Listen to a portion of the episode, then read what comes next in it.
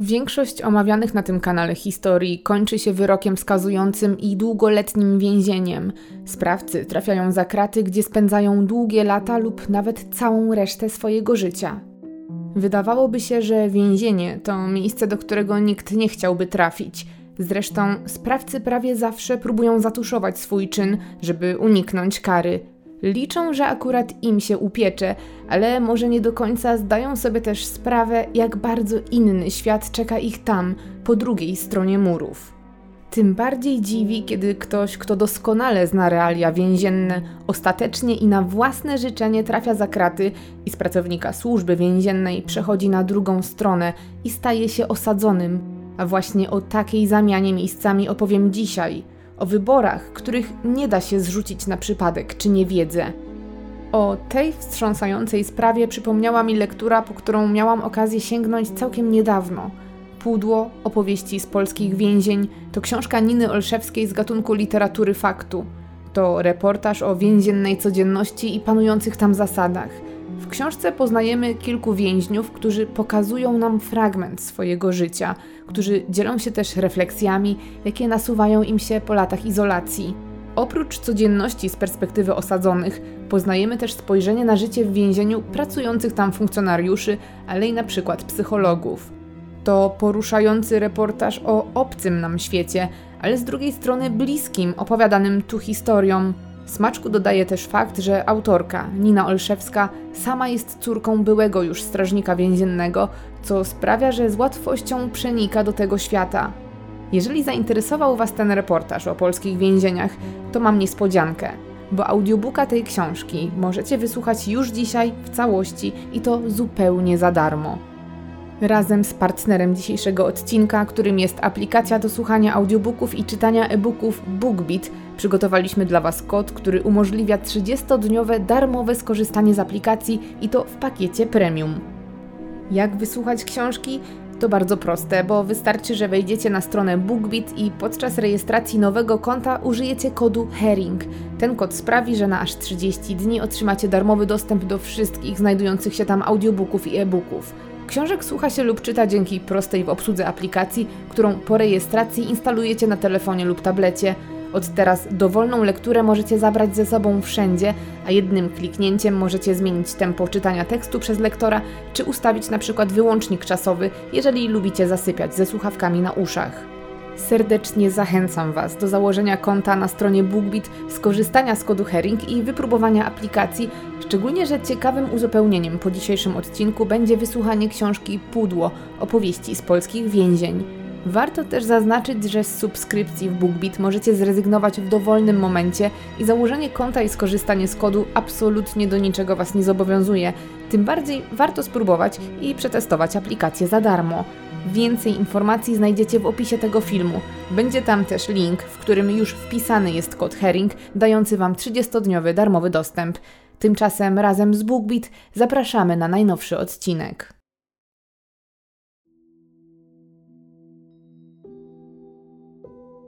Sprawa, o której dzisiaj opowiem, mocno nawiązuje do książki Niny Olszewskiej, bo zaczyna się i kończy w więzieniu. Jest też bardzo niepokojąca, bo uzmysławia, że zło potrafi ukryć się dosłownie w każdym.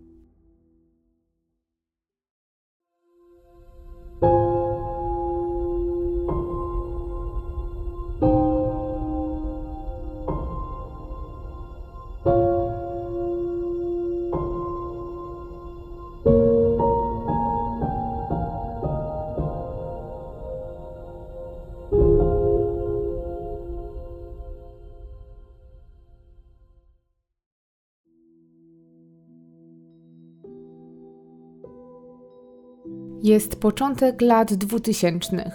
Monika jest nastolatką i mieszka ze swoimi rodzicami i siostrą w niewielkiej miejscowości na Mazowszu pod Płońskiem. Jest spokojną dziewczyną, dobrze się uczy i nie sprawia żadnych problemów wychowawczych. Zresztą ma możliwość wychowywać się w zgranej, kochającej rodzinie, w której niczego nie brakuje. Monikę i jej siostrę, wbrew tradycyjnie przyjętym rolom, szczególnie w mniejszych miejscowościach, wychowuje głównie tata, to on zajmuje się gospodarstwem i opieką nad dziećmi. Dzieje się tak, ponieważ od niedawna jest na emeryturze. 26 lat przepracował jako strażnik więzienny. Jako, że jego czas bycia aktywnym zawodowo się zakończył, to aktualnie to on przejął domowe obowiązki, a żona pracuje na etacie. W związku z tym nieco nietypowym jak na tamten czas i tamte okolice układem, między tatą i córkami z racji dużej ilości wspólnie spędzanego czasu tworzy się bardzo silna więź, a szczególnie między tatą a Moniką. Dziewczyna jest bowiem zapatrzona w swojego ojca, którego podziwia. Tata z kolei odwzajemnia te uczucia i dodatkowo widzi ogromny potencjał w córce. Jako, że nastolatka już teraz przejawia cechy, które mówią o tym, że jest osobą o silnym i dominującym charakterze, jej tata nie chce tego zmarnować. Chciałby wykorzystać jej zalety i przełożyć na coś pożytecznego.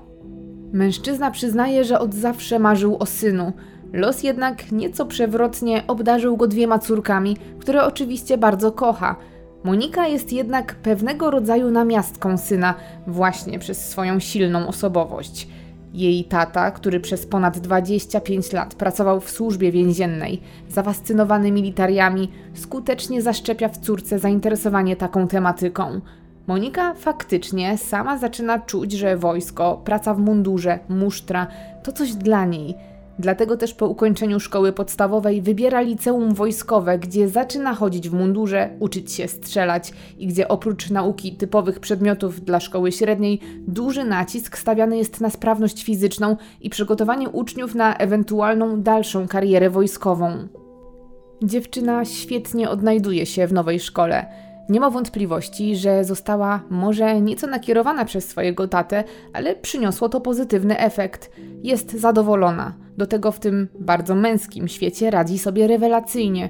Okazuje się być dobrym strzelcem, jest zorganizowana i zupełnie nie odstaje na tle innych. Mało tego, właśnie w tej nowej szkole poznaje swojego rówieśnika, Marcina. Para bardzo szybko zakochuje się w sobie. Związek jest intensywny i robi się z miesiąca na miesiąc coraz bardziej poważny. Rodzice Moniki mają jednak mieszane uczucia co do nowego wybranka córki, szczególnie jej mama. Okazuje się, że jej koleżanki wiedzą nieco więcej o Marcinie i nie mają o nim dobrego zdania. Zaznaczają, że młody mężczyzna ma trudny charakter, nie jest jeszcze dojrzały, a na pewno gotowy na poważną relację. Mija jednak czas, a para ma się całkiem dobrze.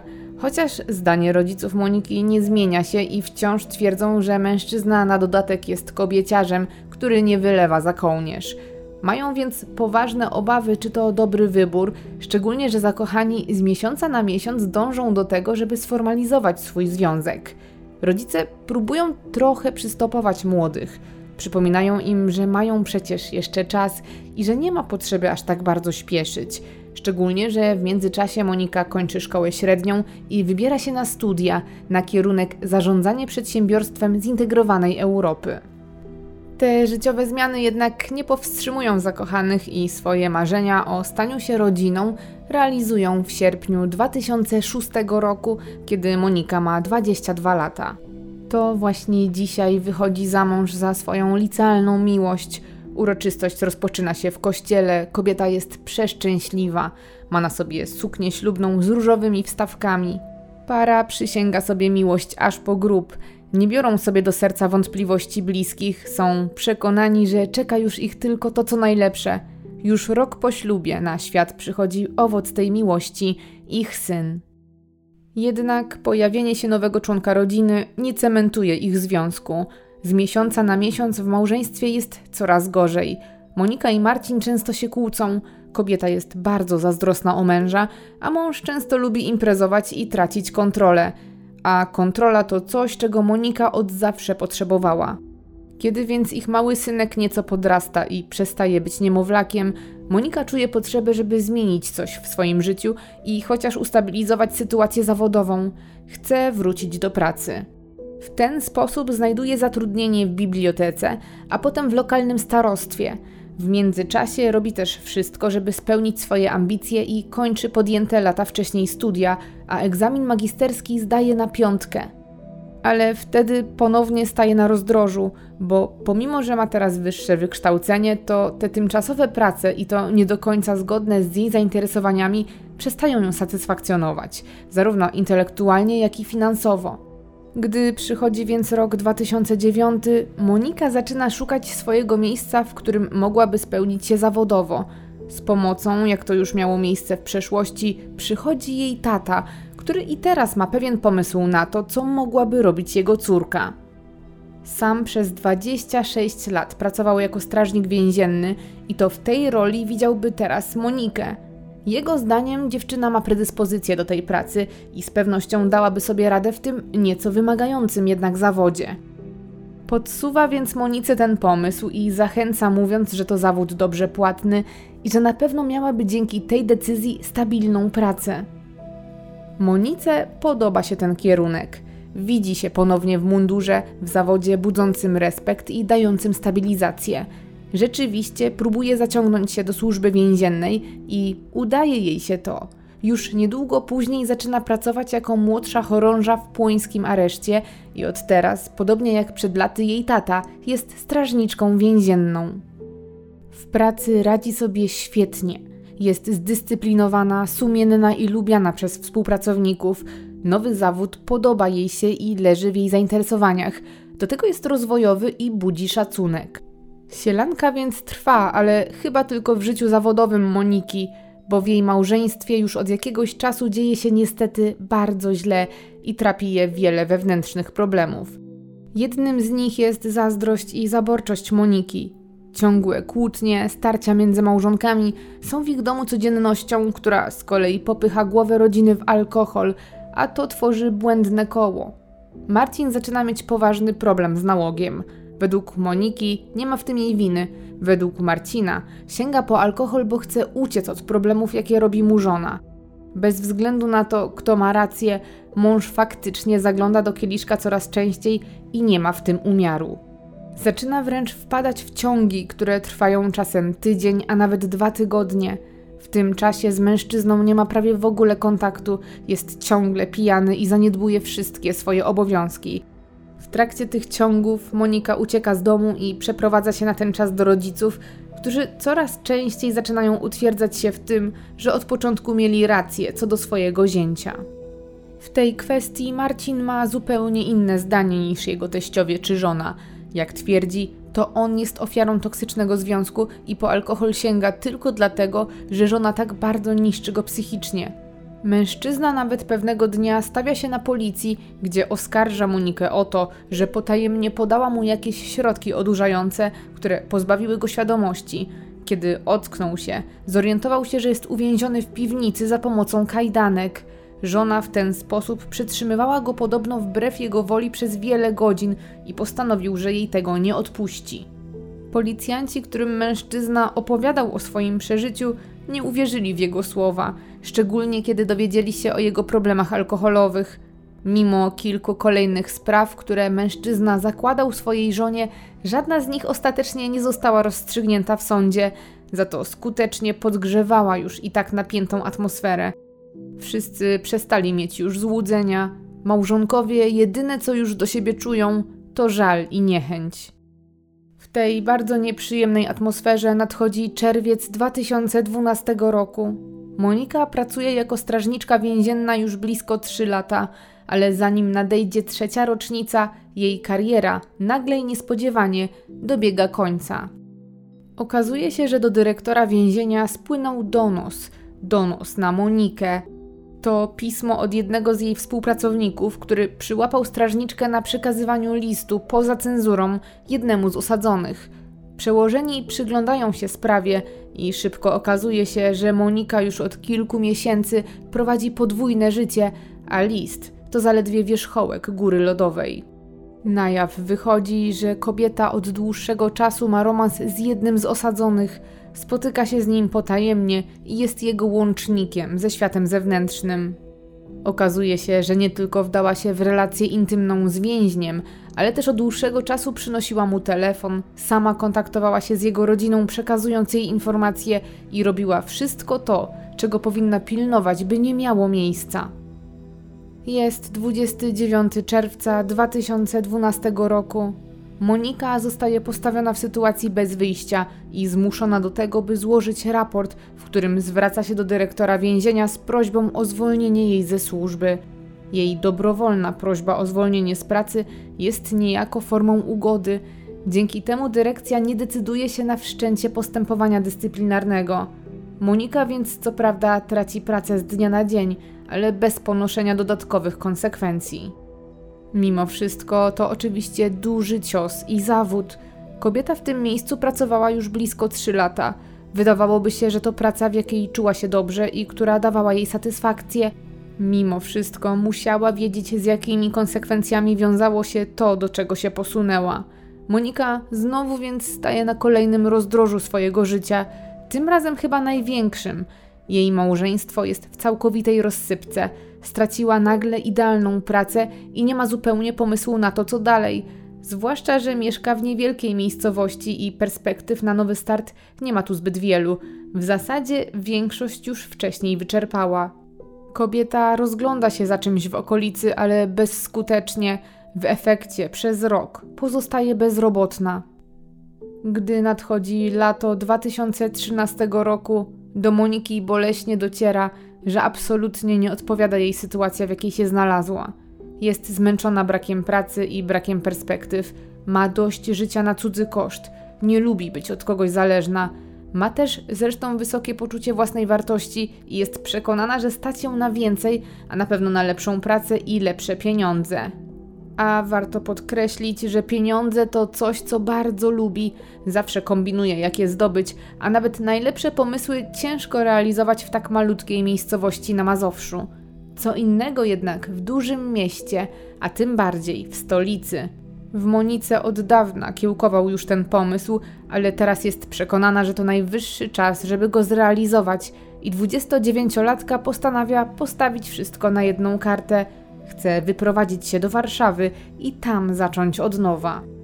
Już kilka tygodni później, jesienią 2013 roku, Monika trafia na ciekawą ofertę pracy. W warszawskim biurze nieruchomości poszukiwana jest asystentka. Kobieta jest zainteresowana, wszystko brzmi dobrze. Od razu kontaktuje się więc z ogłoszeniodawcą, a rozmowa klei się i widać, że Monika i mężczyzna po drugiej stronie telefonu nawiązują wspólny język bez niepotrzebnego przedłużania umawiają się na spotkanie w Warszawie. Monika praktycznie z dnia na dzień pakuje się i wyjeżdża z rodzinnej miejscowości, zostawiając w domu męża i kilkuletniego syna. Kiedy zjawia się w Warszawie, kieruje się do samego centrum stolicy, do mieszkania, w którym siedzibę ma firma jej potencjalnego pracodawcy. Okazuje się nim być pan Aleksander, który ma 86 lat. Jednak, mimo że ma już swoje lata, to jest w świetnej formie, a na dodatek wciąż jest aktywny zawodowo. Już od wielu lat prowadzi firmę zajmującą się obrotem nieruchomościami. Jest specjalistą od wycen i sam zresztą jest właścicielem kilku nieruchomości w bardzo pożądanych i drogich punktach stolicy. W jego wyceniony na kilka milionów majątek wchodzi też duża działka pod miastem, ale przede wszystkim przestronne mieszkanie, w którym aktualnie mieszka i które mieści się przy ulicy Marszałkowskiej, jednej z głównych warszawskich ulic. Mężczyzna, co ciekawe, do tej pory wszystkim zajmował się zupełnie sam. Zresztą w ogóle prowadzi życie samotnika i nie utrzymuje nawet kontaktu ze swoją rodziną. Ma co prawda rodzeństwo we wsi pod Otwockiem, ale nieczęsto ze sobą rozmawiają. Ma też dwójkę dzieci, córkę z pierwszego małżeństwa, która mieszka w Stanach, jednak która od ponad 30 lat w ogóle nie interesuje się losem swojego ojca i starszego już przecież człowieka. Jako, że pan Aleksander to osoba bardzo honorowa, nie pozostał obojętny wobec tej niewdzięczności i wydziedziczył córkę, by po jego śmierci nie dostała ani grosza z jego majątku. Córka za oceanem to jednak nie jedyne dziecko starszego pana. Ma też nastoletniego syna ze związku, który nigdy nie został jednak sformalizowany. To właśnie dla niego ciągle dba o interesy i powiększa swój majątek. Synowi planuje przekazać dobytek po swoim odejściu. Monice imponują osiągnięcia pana Aleksandra. Szybko nawiązuje wspólny język ze starszym o blisko 60 lat mężczyzną, Zresztą przychodzi jej to bardzo łatwo, bo ma dar do zjednywania sobie ludzi. Jest inteligentna, posługuje się poprawną polszczyzną, do tego jest bardzo atrakcyjną kobietą i ma doświadczenie w pracy biurowej. Od teraz dostaje więc pracę asystentki i staje się prawą ręką pana Aleksandra. Pomaga mu w zarządzaniu nieruchomościami i prowadzeniu wszelkiej związanej z tym dokumentacji. W tym samym czasie udaje jej się też wynająć ładne mieszkanie przy ulicy Konstancińskiej. Monika więc w dużej Warszawie, z dala od rodziny i zdana zupełnie na siebie, zaczyna radzić sobie świetnie i to od samego przyjazdu. Ma gdzie mieszkać, od razu ma pracę, a z tygodnia na tydzień jest tylko lepiej. W ten sposób mija kilka miesięcy. Nadchodzi 16 czerwca 2014 roku. Monika wciąż pracuje dla pana Aleksandra i dobrze sobie radzi w Warszawie. Zaczyna też mieć tu nowe znajomości i w rodzinnych okolicach zaczyna bywać coraz rzadziej. Niedaleko jej rodzinnego domu, który opuściła kilka miesięcy wcześniej, mieszka 15-letnia Ola. Nastolatka jest siostrą najlepszej przyjaciółki Moniki, aczkolwiek ich relacje nieco ostudziły się, kiedy kobieta wyjechała do Warszawy. Ola to zupełnie zwyczajna nastolatka, jednak w ostatnich dniach w jej życiu dzieje się coś bardzo dziwnego. Dziewczyna całkowicie zaniedbuje swoje obowiązki, opuściła się w szkole, nie może jeść, nie może spać, a gdy już zaśnie, męczą ją okropne koszmary. Często budzi się z krzykiem i zlana potem. Jest nerwowa, przestraszona i widać, że nie może poradzić sobie z emocjami. Bliscy Oli są bardzo zaniepokojeni i oczywiście zauważają, że z młodą dziewczyną dzieje się coś złego. Próbują z nią rozmawiać, ale nastolatka ewidentnie nie potrafi wyrazić tego, co się dzieje. Rodzice kontaktują się więc ze swoją drugą córką i jednocześnie przyjaciółką Moniki. Być może ona spróbuje porozmawiać z młodszą siostrą i dowiedzieć się, jak jej pomóc. Ta rozmowa okazuje się być emocjonalna, ale i dziwna. Ola dosłownie wykrzykuje z siebie to, co leży jej na sercu, ale zdania, jakimi rzuca, wydają się nie mieć sensu. Wszystko wskazuje na to, że była świadkiem okropnych rzeczy, a obrazy z tamtych chwil nie chcą opuścić jej głowy. Siostra i bliscy nie do końca rozumieją, co się dzieje i o czym dokładnie mówi nastolatka. Proszą więc o pomoc narzeczonego starszej siostry, który jest funkcjonariuszem komendy policji w dworze mazowieckim i ma na pewno większe doświadczenie w przeprowadzaniu trudnych rozmów. Mężczyzna, zgodnie z planem, pojawia się w domu swojej narzeczonej i zaczyna rozmawiać z nastolatką. Dziewczyna otwiera się wtedy i wyznaje, że była świadkiem zbrodni. Mówi, że jej własny chłopak oraz koleżanka jej siostry pozbawili życia człowieka, a ona była przy tym, jak zacierali ślady. Rodzina i narzeczony są w szoku. Nie potrafią uwierzyć w to, co słyszą, ale też nie bagatelizują przekazanych informacji. Jeszcze tego samego dnia policjant dzwoni do prokuratury rejonowej w Nowym Dworze Mazowieckim i przekazuje sensacyjne wręcz informacje, jakie uzyskał od siostry swojej przyszłej żony – sam zaznacza, że wie, że brzmi to jak scenariusz filmu, ale emocje i zachowanie nastolatki wskazują, że dziewczyna z dużym prawdopodobieństwem mówi jednak prawdę. Prokurator, który tego dnia ma zaplanowane spotkanie, mimo że często otrzymuje telefony z równie nieprawdopodobnymi historiami, które zresztą później nierzadko okazują się wytworem cudzej wyobraźni, tym razem bierze sprawę na poważnie. Dzwoni w końcu do niego policjant, osoba racjonalna i znająca wszelkie procedury. Mimo więc, że ma na dzisiaj plany, odwołuje je i postanawia zainteresować się tym niepokojącym zgłoszeniem. Już kolejnego dnia cała machina rusza. Ola zostaje oficjalnie przesłuchana i opowiada nieprawdopodobną wręcz historię. Mówi, że jej chłopak Grzesiek i koleżanka jej siostry, Monika, wspólnie pozbawili życia starszego mężczyznę, a ona była świadkiem tego, jak para pozbywała się zwłok. Śledczy, chociaż są w szoku, to wierzą nastolatce. Jej słowa nie tylko są opowieścią, a pełną ogromnych emocji i płaczu relacją. Nie ma wątpliwości, że nastolatka doznała traumy na skutek tego, co zobaczyła. Policjanci natychmiast ruszają na miejsce wskazane przez Ole, gdzie według niej sprawcy próbowali spalić wszelkie dowody swojego czynu. Zgodnie z instrukcją dojeżdżają do Zaborowa, niewielkiej zamieszkałej przez niecałe 600 osób wsi. Tam udają się na łąkę, gdzie pośrodku niczego znajdują ślad po palenisku i niewielką kubkę popiołu. Rzeczywiście, kiedy przyglądają się dokładniej, zauważają fragmenty, które przypominają kości. Wszystko zaczyna wskazywać na to, że to nie jest scenariusz filmu, a rzeczywistość. Teraz kolejnym krokiem jest, by przesłuchać Monikę i Grzegorza. Prokuratura w Nowym Dworze Mazowieckim kontaktuje się z Warszawą i tropem podejrzanych ruszają najbardziej doświadczeni policjanci z Wydziału do Walki z Terrorem Kryminalnym i Zabójstw Komendy Stołecznej Policji. Szybko ich odnajdują, w tym Monikę zastają w mieszkaniu należącym do pana Aleksandra przy ulicy Marszałkowskiej. Jeszcze tego samego dnia podejrzani zostają zatrzymani i rozpoczynają się przesłuchania. Zarówno Monika, jak i Grzegorz wypierają się, że mają cokolwiek wspólnego z zabójstwem starszego mężczyzny, ale w tym samym czasie trwają intensywne prace zarówno w Zaborowie, w miejscu, gdzie doszło do zacierania śladów, ale teraz także w Warszawie. Pracujący na polu technicy zabezpieczają wszelkie ślady. Udaje im się zebrać zaledwie kilogram pyłu i fragmentów kości. Mimo, że wszystko zostało prawie doszczętnie spalone, to wiedzą z czym mają do czynienia. Wśród pozostałości po palenisku zauważają fragmenty, których nie sposób pomylić, między innymi żuchwę. Nie jest na tym etapie jednak wiadome, kto na pewno jest ofiarą. Są też wątpliwości, czy w ogóle w laboratorium uda się wyizolować DNA. Temperatura palenia była ekstremalnie wysoka. Ktoś zadał sobie sporo trudu, żeby zatrzeć ślady.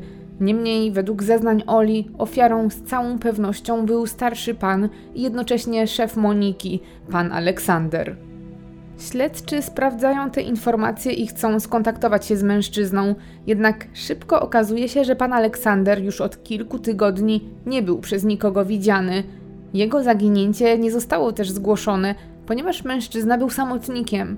Tak naprawdę w ostatnim czasie głównie kontaktował się z Moniką, która nawet ostatnio przeprowadziła się do jego mieszkania. Funkcjonariusze z Warszawy przeszukują więc wszystkie mieszkania należące do pana Aleksandra. Chcą znaleźć ślad jego obecności lub taki, który potwierdza, że doszło do zbrodni. Dowodów wcale nie muszą długo szukać, a to, co odkrywają, jest szokujące. W mieszkaniu na Marszałkowskiej odnajdują pendrive, który należy do Moniki. Znajduje się na nim folder ze zdjęciami jej syna, a tuż obok tych zdjęć inny folder zatytułowany Stary. W jego środku policjanci natrafiają na zdjęcia, które ciężko wymazać z pamięci. Na fotografiach widać mężczyznę leżącego w walizce włożonej do otwartego bagażnika osobowego sedana. Mężczyzna jest ranny, brudny i z całą pewnością martwy. Na zdjęciach widoczne są też wyraźnie tablice rejestracyjne samochodu. Zresztą w tym samym folderze znajdują się też zdjęcia dowodu rejestracyjnego z danymi jego właściciela. Śledczy są skołowani. Nikt do końca nie rozumie o co tutaj chodzi, aczkolwiek coraz bardziej pewnym jest, że pan Aleksander stracił życie. Podczas gdy Monika i Grzegorz wciąż są przesłuchiwani, a policjanci próbują wyciągnąć od nich prawdę, prace w warszawskich mieszkaniach trwają. Śledczy trafiają tam na coraz to nowe tropy, które obciążają dwójkę zatrzymanych. Okazuje się, że w mieszkaniu starszego milionera znajduje się cała masa dokumentów, które świadczą o tym, że w ostatnim czasie pan Aleksander planował przepisać cały swój majątek na Monikę. Znajduje się tu m.in. umowa przyrzeczenia sprzedaży mieszkania na Marszałkowskiej. Są tu też umowy, zgodnie z którymi to Monika będzie mogła reprezentować starszego mężczyznę w związku z zawieraniem umów dotyczących innych mieszkań. Niektóre dokumenty są już podpisane, inne ewidentnie w trakcie przygotowania. Większość jednak datowana jest na zaledwie kilka dni do tyłu, a mężczyzna nie był widziany już od tygodni. To wszystko bardzo zastanawia śledczych. Kiedy wypytują sąsiadów, czy nie widzieli lub nie słyszeli niczego dziwnego, lub co mają do powiedzenia o Monice, także dowiadują się od nich, że kobieta mieszka tu już jakiś czas i zapowiadała, że mieszkanie niedługo stanie się jej własnością. Napominają też, że ich starszy sąsiad od zawsze miał słabość do młodszych kobiet, dlatego też te informacje nikogo za bardzo nie dziwiły. Policjanci szukają dalej i znowu coś znajdują. Okazuje się, że Monika w ostatnich dniach sprzedała w okolicznym Lombardzie sygnety 86-latka. Także Grzegorz sprzedawał rzeczy należące do pana Aleksandra, między innymi jego drogie narzędzia i inne cenne przedmioty. Śledczy w mieszkaniu znajdują także paragon z okolicznego centrum handlowego Sadyba. Według niego 5 maja ktoś kupił dużą walizkę za 400 zł. Walizkę, której nie ma w żadnym z mieszkań, a która wygląda łudząco podobnie do tej na zdjęciach z bagażnika. Wszystko zaczyna układać się w całość, a historia wydaje się domykać, kiedy śledczy pod kątem śladów kryminalistycznych przeszukują mieszkanie wynajmowane przez Monikę. Odkrywają ślady, które jasno wskazują na to, że doszło tu do zabójstwa. To wszystko nie pozostawia wątpliwości. Zapada decyzja o tymczasowym trzymiesięcznym areszcie dla Moniki i Grzegorza. Także Ola zostaje zatrzymana, a jej ewentualnemu udziałowi w sprawie przyjrzy się sąd rodzinny. Śledczy konfrontują zatrzymanych z niektórymi z zebranych dowodów. Konfrontują ich też przede wszystkim ze słowami świadka, jakim jest nastoletnia Ola. Zapędzani w kozi róg powoli zaczynają mówić, ale ich wersje znacząco różnią się od siebie. Współpracować bardziej chce Grzegorz. Przyznaje, że wziął udział w pozbawieniu życia starszego pana i że było to zaplanowane działanie. Jak twierdzi, został zmanipulowany przez Monikę, która obiecała mu 150 tysięcy złotych za pomoc w pozbyciu się starszego mężczyzny. Według Grzegorza to właśnie ona zadała śmiertelne ciosy, a on pomagał jedynie w zatuszowaniu wszystkiego. Wersja Moniki jest z kolei zupełnie inna. Ona twierdzi, że gdy wróciła do mieszkania, zastała już martwego pana Aleksandra i stojącego nad nim Grzegorza. Twierdzi, że jej młodszy kolega w czasie szarpaniny pozbawił mężczyznę życia, a ona nie miała z tym nic wspólnego. Pojawiła się po prostu w złym miejscu o złej porze. Kiedy dotarło do niej, co się stało, Grzegorz zaczął ją szantażować. Jak twierdzi, przestraszyła się konsekwencji, a także słów Grzegorza i w obawie, że zostanie wplątana w zabójstwo, pomogła mu ukryć ciało. Przez kolejne długie miesiące trwają intensywne prace. Prokuratura zbiera i analizuje materiał dowodowy. W śledztwie przesłuchanych zostaje wielu świadków. Zlecone zostają też liczne ekspertyzy biegłych. Wszystko po to, by zrozumieć, dlaczego starszy mężczyzna stracił życie i jak dokładnie do tego doszło. Po ponad roku intensywnych prac nadchodzi 15 sierpnia 2015 roku. Właśnie dzisiaj do sądu wpływa akt oskarżenia. Monika i Grzegorz zostają oskarżeni o to, że działając wspólnie i w porozumieniu pozbawili życia pana Aleksandra. Prokuratura dla Grzegorza żąda 25 lat pozbawienia wolności, a dla Moniki dożywocia, bo jak twierdzi, to ona była mózgiem całej operacji, a wszystko było skrupulatnie przez nią zaplanowane. Jest przełom lata i jesieni 2013 roku. Monika po utracie pracy w zakładzie karnym już od ponad roku jest bezrobotna. Ma dość tego stanu zawieszenia i chce zacząć życie od nowa w innym miejscu. Wybiera Warszawę i tam szuka pracy dla siebie. W ten sposób trafia na pana Aleksandra, który właśnie szuka asystentki. To jak się okazuje strzał w dziesiątkę, bo Monika dzięki swoim imponującym umiejętnościom interpersonalnym od razu zdobywa sympatię starszego mężczyzny. Nie ma wątpliwości, że Monika potrafi się zaprezentować i pokazać z jak najlepszej strony. Mimo, że nigdy wcześniej nie pracowała w biurze nieruchomości, pan Aleksander zatrudnia właśnie ją. Monika szybko znajduje też mieszkanie w stolicy i wszystko zaczyna układać się tak jak chciała, ale jest jeden problem. Monika jest osobą, której zawsze mało. Praca asystentki nie przynosi jej takich pieniędzy, o jakich marzy.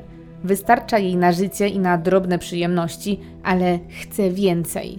W tym celu ma plan, by wykorzystać swoje wdzięki. Wie, że jest bardzo atrakcyjną kobietą.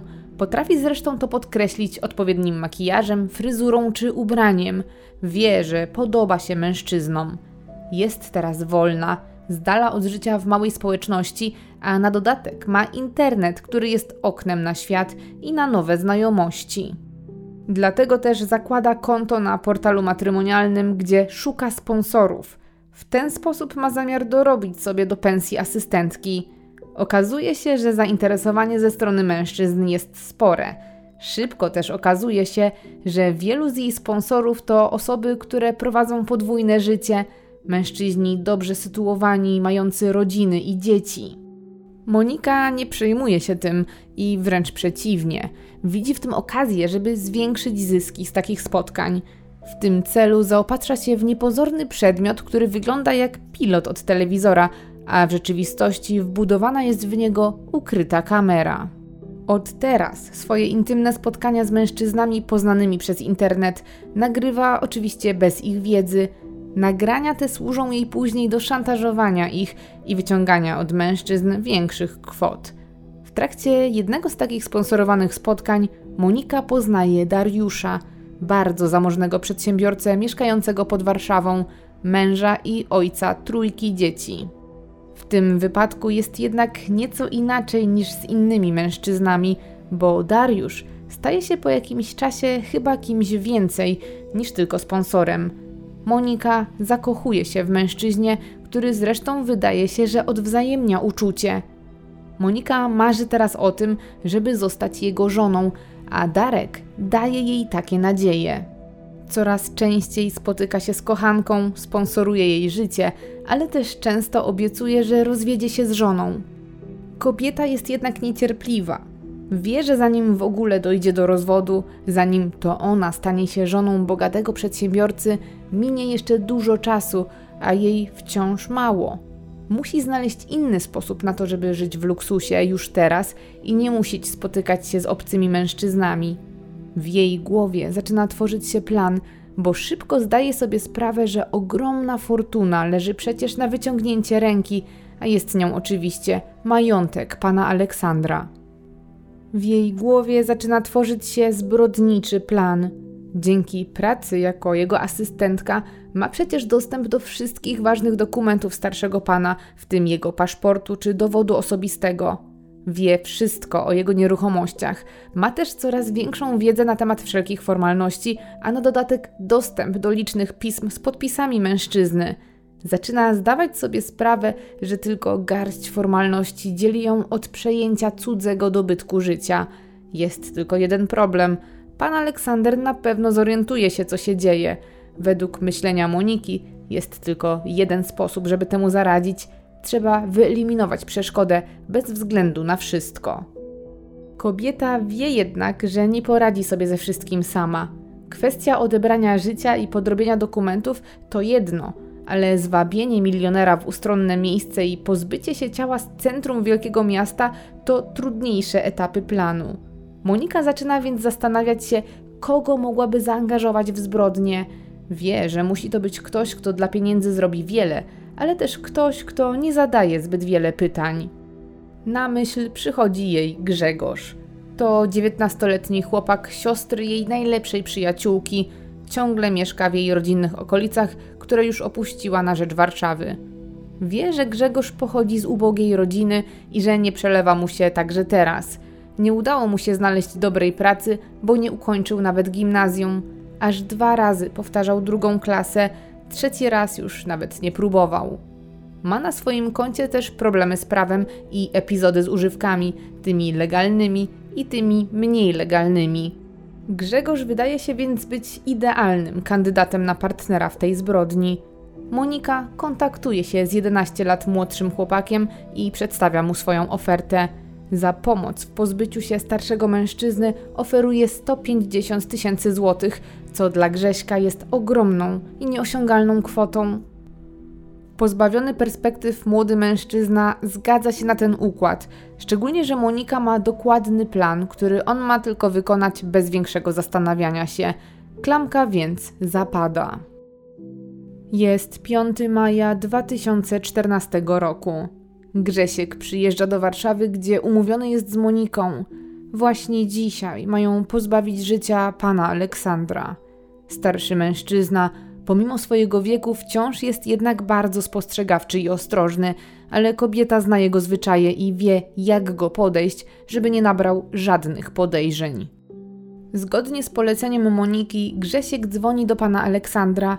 Wszystko, co ma powiedzieć, ta zapisała mu wcześniej na kartce i kazała nauczyć się na pamięć. Grzesiek zgodnie z instrukcją przedstawia się fikcyjnym imieniem i nazwiskiem i mówi, że dzwoni z polecenia. Kłamie, że potrzebuje pomocy w wycenie nieruchomości, która do niego należy i którą jego zdaniem inny specjalista źle wycenił i zaniżył jej wartość. Pan Aleksander, zgodnie z przypuszczeniem Moniki, łapie haczyk i jest chętny, by pomóc. Umawia się z Grzegorzem na oglądanie mieszkania, po którym przedstawi swoją wycenę. Wszystko idzie więc zgodnie z planem. Spotkanie umówione. Trzeba teraz zrobić wszystko, by do niego ostatecznie doszło i żeby Grzesiek zrobił dobre wrażenie także na żywo. W tym celu Monika daje dziewiętnastolatkowi 500 zł w gotówce. Z jednej strony robi to, bo pieniądze mają pobudzić jego wyobraźnię i sprawić, żeby nie pomyślał o wycofaniu się. Z drugiej strony mają sprawić, żeby pan Aleksander wziął młodego chłopaka za majętnego. Monika wymyśla bowiem, żeby mężczyźni pojechali razem do jej mieszkania, które wynajmuje na Sadybie i w tym celu skorzystali z taksówki. Grzegorz ma zaproponować, że zapłaci za przejazd i zrobi to 100-złotowym banknotem, a następnie poprosi, żeby kierowca nie wydawał mu reszty. Ma to uśpić czujność pana Aleksandra i sprawić wrażenie, że rzeczywiście ma do czynienia z właścicielem cennych nieruchomości w stolicy. Tak też się dzieje i zgodnie z instrukcjami Grzegorz i jego ofiara jadą na sadybę. Wspólnie wchodzą do mieszkania Moniki, gdzie dziewiętnastolatek zaczyna oprowadzać starszego pana po pomieszczeniach i udawać, że interesuje go wycena. W międzyczasie chłopak SMS-uje z Moniką, która czeka na zewnątrz. Instruuje Grześka, żeby wprowadził mężczyznę do łazienki pod pretekstem rzekomo dziwnego zapachu, który stamtąd się wydobywa. Kiedy starszy pan jest już w głębi mieszkania, Grzesiek wysyła wiadomość, że wszystko gotowe. Wtedy do akcji wkracza Monika. Zgodnie z relacją Grzegorza z czerwcowej wizji lokalnej, to ona atakuje i uderza pana Aleksandra szklaną butelką w głowę i ogłusza go tym. Gdy mężczyzna upada na ziemię i kiedy jest oszołomiony, Monika pozbawia go życia ciosem w szyję. Kiedy zabójcy orientują się, że już po wszystkim, zaczynają działać, by ukryć ciało. W pierwszej kolejności ruszają do pobliskiego centrum handlowego, gdzie za 400 zł kupują bardzo dużą walizkę, następnie wracają do mieszkania, a ciało starszego mężczyzny wkładają do środka i wynoszą z mieszkania, nie wzbudzając żadnych podejrzeń. Zamkniętą, niepozorną walizkę wrzucają do bagażnika. Muszą pozbyć się pakunku, dlatego ruszają w znajome sobie tereny, w stronę Płońska i jednocześnie rodzinnych okolic zarówno Grzegorza, jak i Moniki. Tam decydują się zakopać ciało na polu w bardzo małej wsi, zamieszkałej przez niecałe 30 osób we Wróblewie. Wjeżdżają tam na pole i upewniają się, że nikt ich nie widzi. Następnie wykopują w piaszczystej ziemi dół na około metr głębokości, wspólnie wrzucają do niego walizkę i zasypują ziemią. Po wszystkim wracają do Warszawy, gdzie przede wszystkim muszą zatrzeć wszelkie ślady zbrodni. W tym celu dokładnie myją mieszkanie, szorują podłogę, a Grzegorz odmalowuje nawet ubrudzoną ścianę, której nie sposób już domyć. Po kilku godzinach pracy, na pierwszy rzut oka, wszystko wygląda dobrze i nie ma możliwości, żeby ktoś, kto nie jest nakierowany, zorientował się, że doszło tu do zbrodni. Grzegorz i Monika zaczynają wcielać w życie kolejny etap i spieniężają cenne przedmioty, jakie znajdują się w mieszkaniu mężczyzny. Są to sygnety, drogie narzędzia i inne cenne przedmioty, które mogą zanieść do lombardu. Najważniejszym jednak etapem całego planu jest przepisanie mieszkań mężczyzny. Monika zabiera się za to od razu i rozpoczyna przygotowanie licznych dokumentów. Podejmuje też próby, żeby uzyskać wpisy z ksiąg wieczystych i ćwiczy podpis pana Aleksandra. W międzyczasie ani jej zachowanie, ani zachowanie Grzegorza nie wskazuje ani trochę, że dokonali tak okrutnego czynu. Prowadzą zupełnie normalne życie, są radośni. Monika wręcz jest w świetnym humorze. Mało tego, niedługo po zabójstwie jedzie na wakacje nad morze razem ze swoim kochankiem Darkiem. Jest też aktywna w mediach społecznościowych, a 26 maja, czyli trzy tygodnie po zabójstwie, wrzuca nawet zdjęcie z kochankiem, jak wspólnie przytuleni pozują na tle morza. Wyglądają na fotografii na szczęśliwych, ale za zdjęciem kryje się nieco smutniejsza prawda. Wyjazd dla tej pary okazuje się być początkiem końca, bo kiedy Monika znowu naciska na Darka, żeby ten podjął w końcu kroki w kierunku zakończenia swojego małżeństwa, ten oznajmia jej, że nie ma zamiaru tego robić. Decyduje się wręcz zakończyć ich romans i wybiera swoją rodzinę. Monika jest wściekła. Jest osobą, która nie akceptuje sprzeciwu i która zrobi wszystko, żeby postawić na swoim. Kiedy wracają do Warszawy, w jej głowie zaczyna rodzić się plan. Chce dać nauczkę kochankowi, który potraktował ją w taki sposób. Przy okazji dociera do niej, że miejsce, w którym ukryli z Grzegorzem ciało pana Aleksandra, nie jest raczej dobre. To piaszczysty teren. Monika ma też obawy, że zakopali walizkę zbyt płytko. W związku z tym postanawia, że razem z Grzegorzem muszą ją wykopać i przenieść gdzie indziej, a najlepiej spalić. To właśnie ta zmiana lokalizacji pobudza jej wyobraźnię i rodzi w jej głowie plan zemsty na kochanku. Jest 28 maja 2014 roku. To 23 dni po zabójstwie. Monika, z którą Darek właśnie zakończył relację, ma do mężczyzny ostatnią, jak twierdzi, prośbę. Potrzebuje pożyczyć od niego samochód. Jak tłumaczy, musi gdzieś pilnie zawieźć swojego syna. Darek zgadza się pomóc i prosi swojego tatę, by ten na jeden dzień dał mu swoje auto, srebrną Toyotę Corollę w sedanie. Mężczyzna myśli, że robi przysługę swojej byłej kochance. Nie ma jednak pojęcia, że w ten sposób pomaga jej w realizacji planu, który ma go pogrążyć. Para byłych już kochanków umawia się na mieście. Darek przekazuje Monice kluczyki i dowód rejestracyjny do osobowej Toyoty. Monika dziękuje i rusza w rodzinne okolice, ale wcale nie po syna, a po Grzegorza. Co ciekawe, ta decyzja jest nieco nagła, a Grzesiek jest zaskoczony zmianą planów. Myślał, że wszystko mają już za sobą, a teraz czeka na pieniądze, a tu okazuje się, że jednak Monika znowu potrzebuje jego pomocy. Kobieta jednak przedstawia swoje argumenty, mówi, że muszą dokładniej pozbyć się ciała, żeby prawda nigdy nie wyszła na jaw. Chłopak daje się namówić, jest zresztą zachęcany kolejnymi obietnicami finansowymi, dlatego jeszcze tego samego dnia wspólnie jadą do Wróblewa, gdzie kilka tygodni wcześniej zakopali ciało. Kiedy są już na miejscu, zgodnie z poleceniem Moniki, Grzesiek wykopuje walizkę, którą następnie wrzucają do bagażnika pożyczonego samochodu. W międzyczasie do nastolatka wydzwania jego piętnastoletnia dziewczyna Ola. Mieli się dzisiaj zobaczyć, a Grześka ciągle nie ma i nie daje znaku życia. Dziewczyna naciska na spotkanie. Chłopak jest postawiony w niezręcznej sytuacji. Nie wie, jak wytłumaczyć się z tego, co robi i zbyć dziewczynę. Pyta więc Monikę, czy mogą zabrać Ole ze sobą, kiedy będą zawozić walizkę w inne miejsce. Zaręcza, że dziewczyna na pewno dochowa tajemnicy. Monika, co ciekawe, zgadza się na obecność świadka. Nie wie, że ten krok już niedługo ją pogrąży. Zabójcy z walizką w bagażniku jadą pożyczonym samochodem po Ole.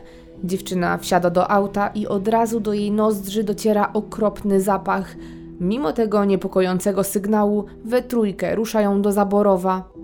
Tym razem Monika nie chce jednak zakopywać walizki, a spalić ją razem z zawartością.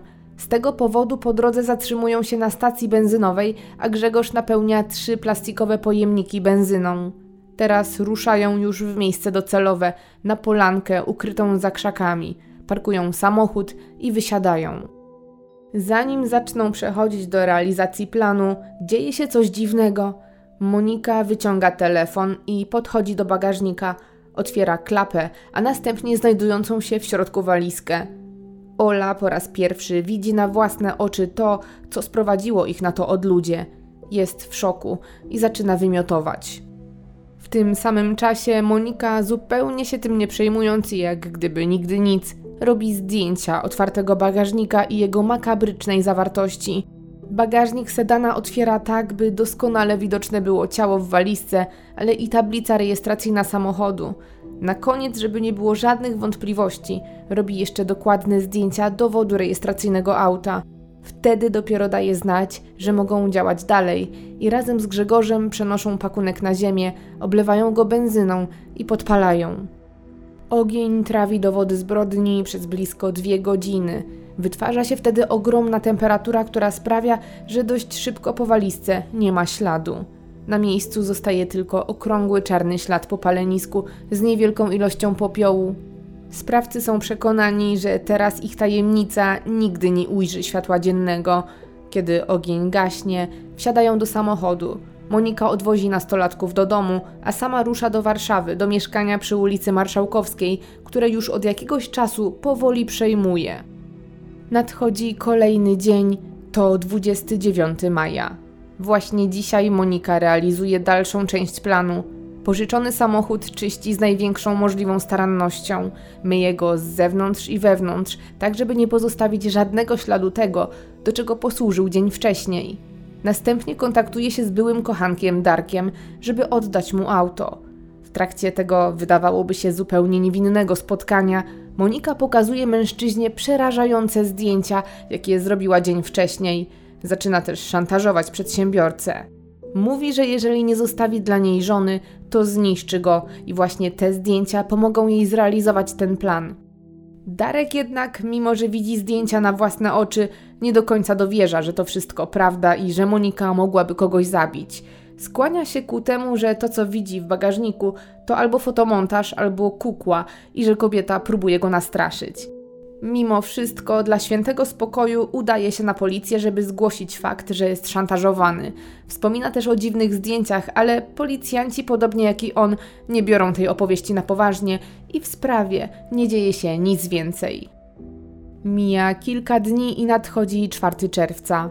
Monika ciągle próbuje przejąć majątek pana Aleksandra, tworzy kolejne umowy przedwstępne, czy te zgodnie z którymi będzie mogła reprezentować mężczyznę podczas zarządzania nieruchomościami.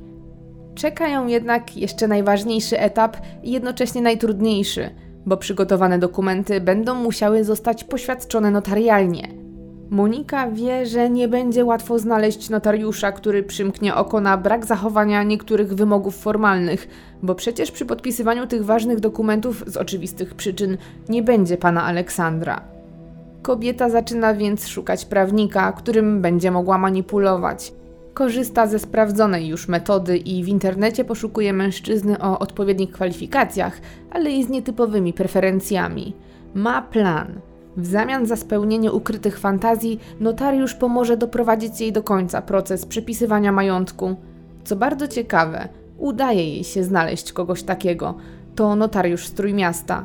Jest chętny na spotkanie z Moniką i oferuje w zamian swoją pomoc. Kobieta i mężczyzna zaczynają wymieniać ze sobą liczne SMSy i umawiać szczegóły. Mężczyzna przedstawia, jak wszystko musi wyglądać, ale Monika bardzo naciska i chce przyspieszyć wszelkie formalności. W wiadomościach prawnik tłumaczy jej, że pośpiech nie jest jednak wskazany i muszą wszystko przeprowadzić na spokojnie i bez wzbudzania podejrzeń. Monika jednak, jak ma w zwyczaju, jest nieustępliwa, a to ostatecznie płoszy notariusza. Ich kontakt nagle się urywa i mężczyzna z Trójmiasta przestaje odpowiadać, zanim w ogóle dochodzi do spotkania. Monika jest zła, nie chce odpuścić, chce spróbować zrealizować plan i umawia się na spotkanie z panią notariusz z Warszawy, mając nadzieję, że być może wszystko zdoła załatwić bez podstępu. Jednak do tego spotkania wyznaczonego na 18 czerwca nigdy nie dochodzi, bo już dzień wcześniej Monika, Grzesiek i Ola zostają zatrzymani. Jest 16 listopada 2015 roku, Trzy miesiące po wpłynięciu do sądu aktu oskarżenia rusza proces. Pomimo prób utajnienia go ze strony obrońców oskarżonych, zostaje on jawny. A nie ma wątpliwości, że jest to proces medialny. Przed wejściem na salę sądową już teraz stoi tłum fotoreporterów. Kiedy do drzwi zbliża się elegancko ubrana Monika i Grzegorz, wszystko dookoła zaczyna zagłuszać dźwięk migawek. Każdy z przybyłych fotoreporterów chce zrobić jak najlepsze zdjęcie zabójców milionera. Jeszcze dzisiaj w prasie i telewizji zaczną pojawiać się relacje z tego wydarzenia. W pierwszym dniu procesu prawo głosu otrzymuje Monika i podobnie jak miało to miejsce po zatrzymaniu, nie przyznaje się do żadnego z zarzucanych jej czynów i odmawia składania wyjaśnień.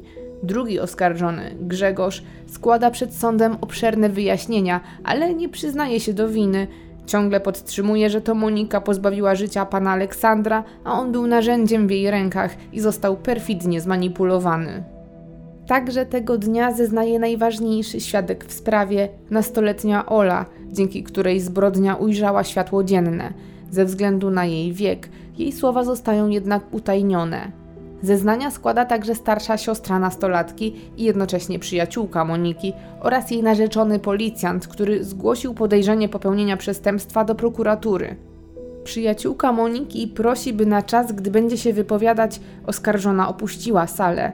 Dopiero wtedy czuje się na tyle swobodnie, by wyznać, że tak naprawdę, mimo że media okrzyknęły ją przyjaciółką zabójczyni, to wcale nigdy nie były dobrymi koleżankami. Kobieta opowiada, że zawsze bała się Moniki i jej kontakt z nią wynikał z obawy przed zemstą. Przed sądem wymienia, że jej zdaniem oskarżona to osoba wyrachowana, pozbawiona uczuć i gotowa zrobić wszystko, by osiągnąć swój cel. Mówi też, że była taka od najmłodszych lat i każdy wolał z nią nie zadzierać. Dziewięć dni później, 25 listopada, ma miejsce kolejny dzień procesu. Tym razem zeznaje ojciec Darka, kochanka Moniki. Starszy mężczyzna jest właścicielem srebrnej Toyoty, tej, w której zrobiono makabryczne zdjęcia. Mężczyzna zeznaje, że auto pożyczył swojemu synowi na jego prośbę, a kiedy zostało oddane, było tak wysprzątane, jakby dopiero wyjechało z salonu. Nie było w nim żadnego śladu zbrodni, ani niczego, co mogłoby pozwolić mężczyznom przypuszczać, że posłużyło do tak okrutnego czynu i że zdjęcia, które pokazała Monika, były w ogóle prawdziwe. Starszy mężczyzna opowiada też, że jego syn był ofiarą szantażu ze strony kochanki, która żądała, by ten porzucił swoją rodzinę. Przytacza, co mówiła i jakie wiadomości pisała do Darka. Zaznacza, że ani on, ani jego syn nie mają nic wspólnego z tragedią, jaka miała miejsce. Tego samego dnia zeznaje też sam Darek, ale jego słowa, jakie skierował do sądu, podobnie jak słowa Oli, zostają utajnione. Również tego dnia odtworzone zostaje wideo z eksperymentów procesowych. W materiale widać Grzegorza, który odtwarza krok po kroku wszystko, co wydarzyło się 5, jak i 28 maja. To trudny moment dla bliskich ofiary, którzy muszą słuchać tego, jak ginął członek ich rodziny jak bez szacunku został potraktowany. Proces ciągle trwa, a przez cały jego czas Monika milczy, nie składa wyjaśnień i nie odpowiada na żadne pytania na temat wydarzeń. Zwraca się jednak do sądu z ogromnym szacunkiem. Zawsze jest bardzo uprzejma i nienagannie ubrana, robi dobre wrażenie. Inne natomiast wrażenie sprawia Grzegorz, który mówi niedbale, ciągle zapomina jak należy zwracać się do sądu, jest nieco chaotyczny, a właśnie w jego sprawie dzisiaj, 11 lutego 2016 roku, wypowiadają się jego koledzy z więziennej celi.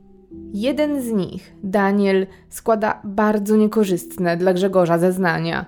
Opowiada, że podczas wspólnego pobytu w celi Grzesiek nie tylko wyjawił, że to on, a nie Monika, pozbawił życia starszego pana, ale przede wszystkim dokładnie pokazał, jak to zrobił. Na sali pojawiają się więc inni współwięźniowie, którzy także mieli być świadkami tych słów, ale oni niczego takiego nie potwierdzają.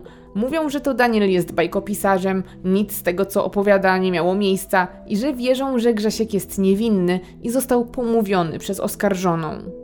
Dzisiejszy dzień jest więc bardzo emocjonujący i budzi skrajne emocje, a to nie koniec, bo przed sądem także dzisiaj swoje zeznania składa kolejny świadek, tym razem mąż Moniki, i on nie pozostawia na swojej byłej partnerce suchej nitki. Przypomina, że od zawsze była człowiekiem trudnym i jak określa, o wrednym charakterze. Zaznacza, że jego zdaniem jest zdolna zrobić wszystko, by osiągnąć cel. Mówi, że wcale nie zdziwiło go, gdy dowiedział się, co zrobiła i że została zatrzymana, bo jego zdaniem jest złym człowiekiem, a nawet próbowała zlecić jego zabójstwo, gdy pracowała jeszcze w więzieniu. Napomina też, że zwrócił się do niego Darek, kochanek żony. Był pełen obaw, bo Monika groziła jemu, ale i jego rodzinie. Chciał dowiedzieć się od jej męża, czy uważa, że kobieta jest zdolna, by spełnić swoje groźby. Proces zaczyna dobiegać końca. 25 lutego ma miejsce ostatnie przesłuchanie świadków, w tym współosadzonej Moniki. Ta zeznaje, że kobieta próbowała ją zmanipulować i przekonać do tego, żeby zeznawała przed sądem na jej korzyść. Miała zapewnić Monice alibi i pogrążyć Grzegorza. Współosadzona zeznaje, że Monika ma niesamowity dar przekonywania i że była bliska tego, by jej pomóc. Usłyszała od niej historię, że ma ogromne znajomości, że jest w porozumieniu z policją, która tylko czeka na alibi dla niej, by móc ją puścić wolno. Zapewniała, że funkcjonariusze wiedzą, że wszystko teraz ustalają i czekają na jej sensacyjne zeznania. Podobno brzmiała tak wiarygodnie, że zupełnie obca kobieta była bliska poświadczyć dla niej nieprawdę. Te wszystkie słowa dają orzekającym w sprawie szczegółowy i bardzo niepokojący obraz oskarżonej.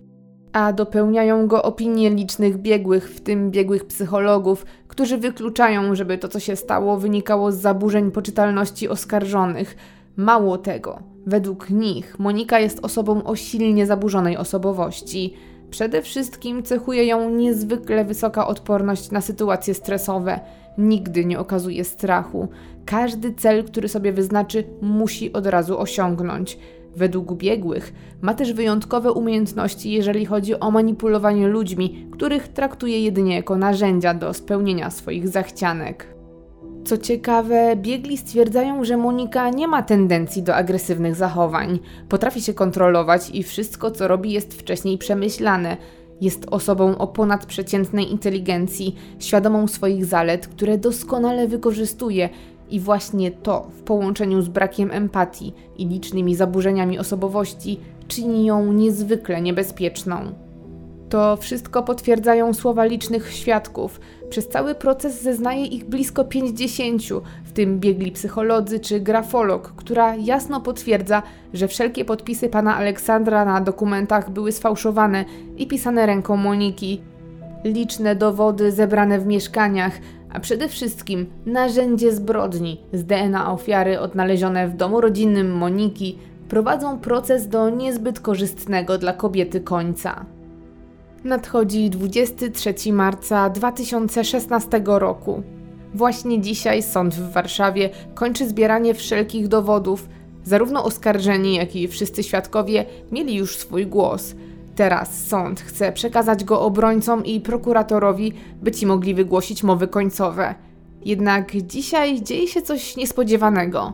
Monika, która przez ostatnie prawie 5 miesięcy milczała, tym razem postanawia przemówić to nadzieja na nowe fakty w sprawie. Wszystkich dziwi też ta nagła zmiana. Czy kobieta ma coś istotnego do dodania? Monika prosi jednak o utajnienie tego, co powie. Wyznaje, że będzie zdradzać intymne szczegóły ze swojego prywatnego życia i nie chce robić tego publicznie. Sąd zgadza się na taki układ i za zamkniętymi drzwiami przez blisko 5 godzin słucha wyjaśnień oskarżonej o zabójstwo kobiety. Jest 13 kwietnia 2016 roku. Ze względu na poprzednią zmianę decyzji Moniki co do składania wyjaśnień, to właśnie na dzisiaj przesunięte zostały mowy końcowe.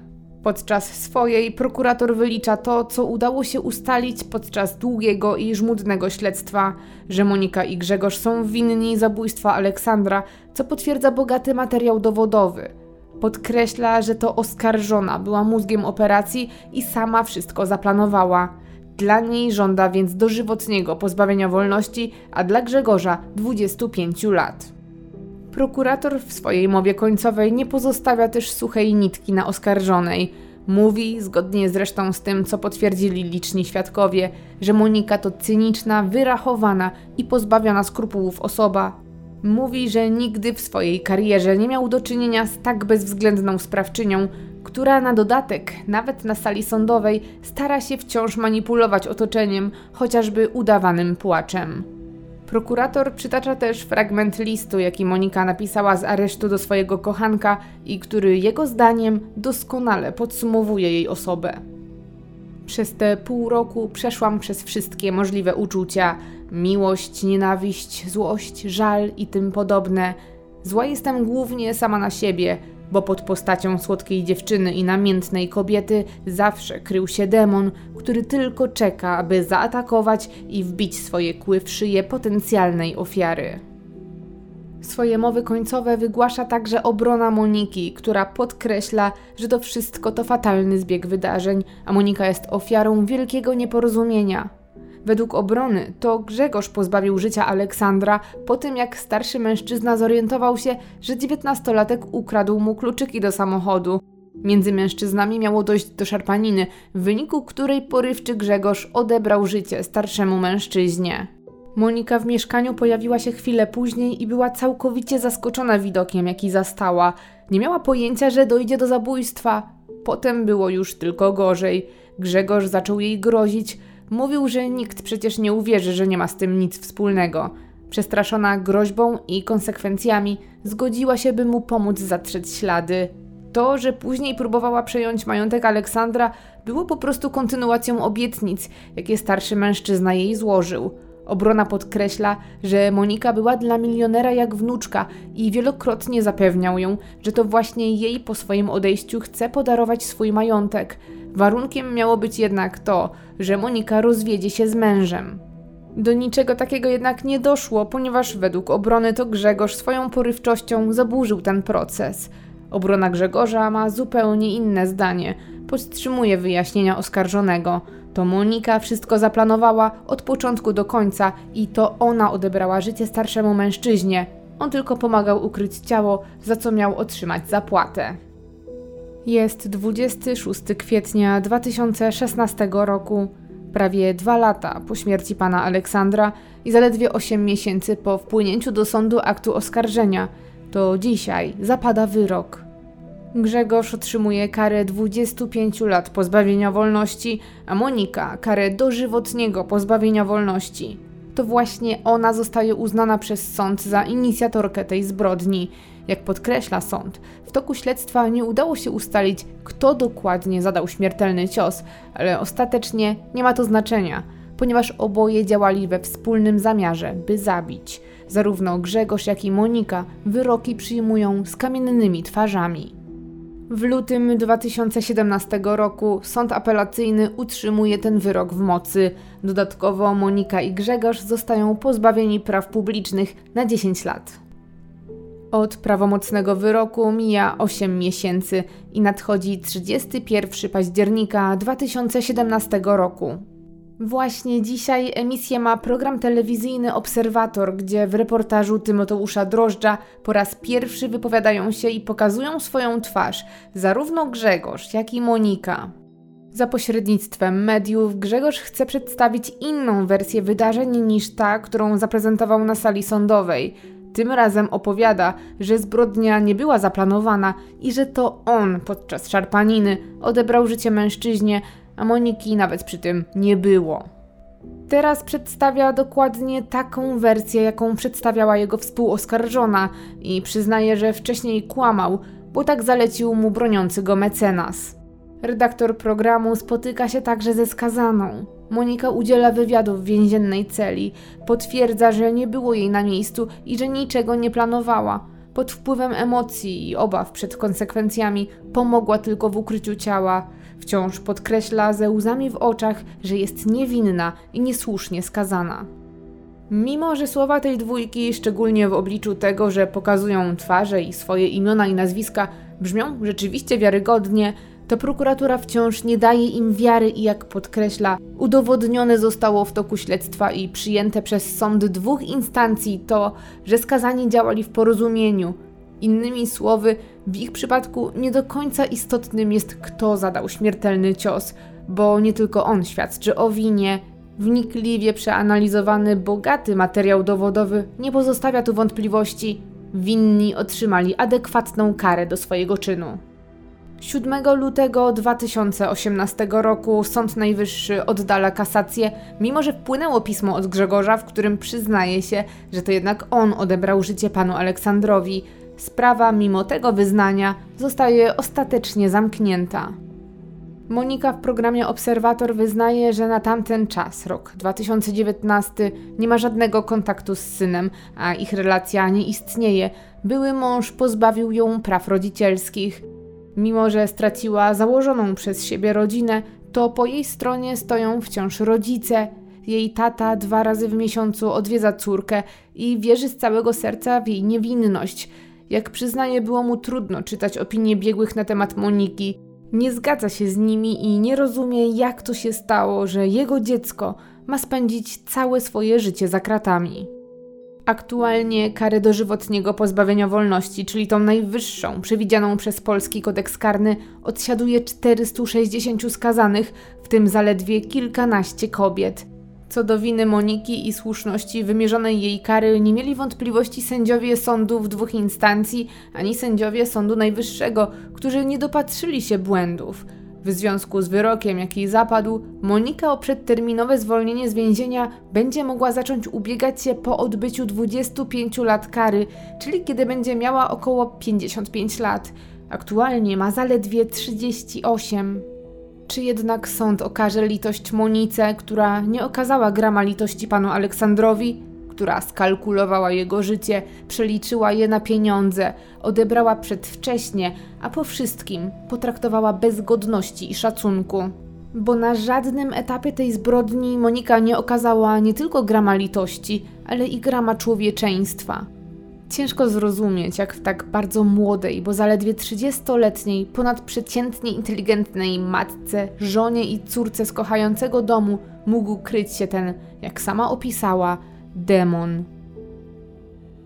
Razem z partnerem dzisiejszego odcinka, aplikacją do słuchania audiobooków i czytania e-booków BookBeat, dziękujemy za wysłuchanie. Serdecznie zachęcam Was do sięgnięcia po książkę Pudło opowieści z polskich więzień, bo to pewnego rodzaju kontynuacja tej i wielu innych historii, jakie możecie usłyszeć na moim kanale. Audiobooka tej książki możecie wysłuchać zupełnie za darmo dzięki mojej współpracy z BookBeat. Link z wpisanym już kodem Herring, który da Wam darmowy 30-dniowy dostęp do aplikacji, znajdziecie w opisie tego filmu. Jeżeli chcesz wesprzeć moją pracę, zajrzyj na patronite.pl ukośnik Olga Herring, a także na moje media społecznościowe. Szczególnie zapraszam Cię na mój Instagram. Wszystkie linki znajdują się w opisie tego filmu. Serdeczne podziękowania kieruję do moich szczególnych patronów, którymi są Dawid, Adrian, Adrianna, Gosia, Sławek, Marta WL, Maciek D, Bartek, Rafał, Paulina, Karolina, Hańcza, Julia, Olga Agata, Joker Hamburg, Maciek M, Olga S, Alina i Łukasz. Dziękuję, że jesteście.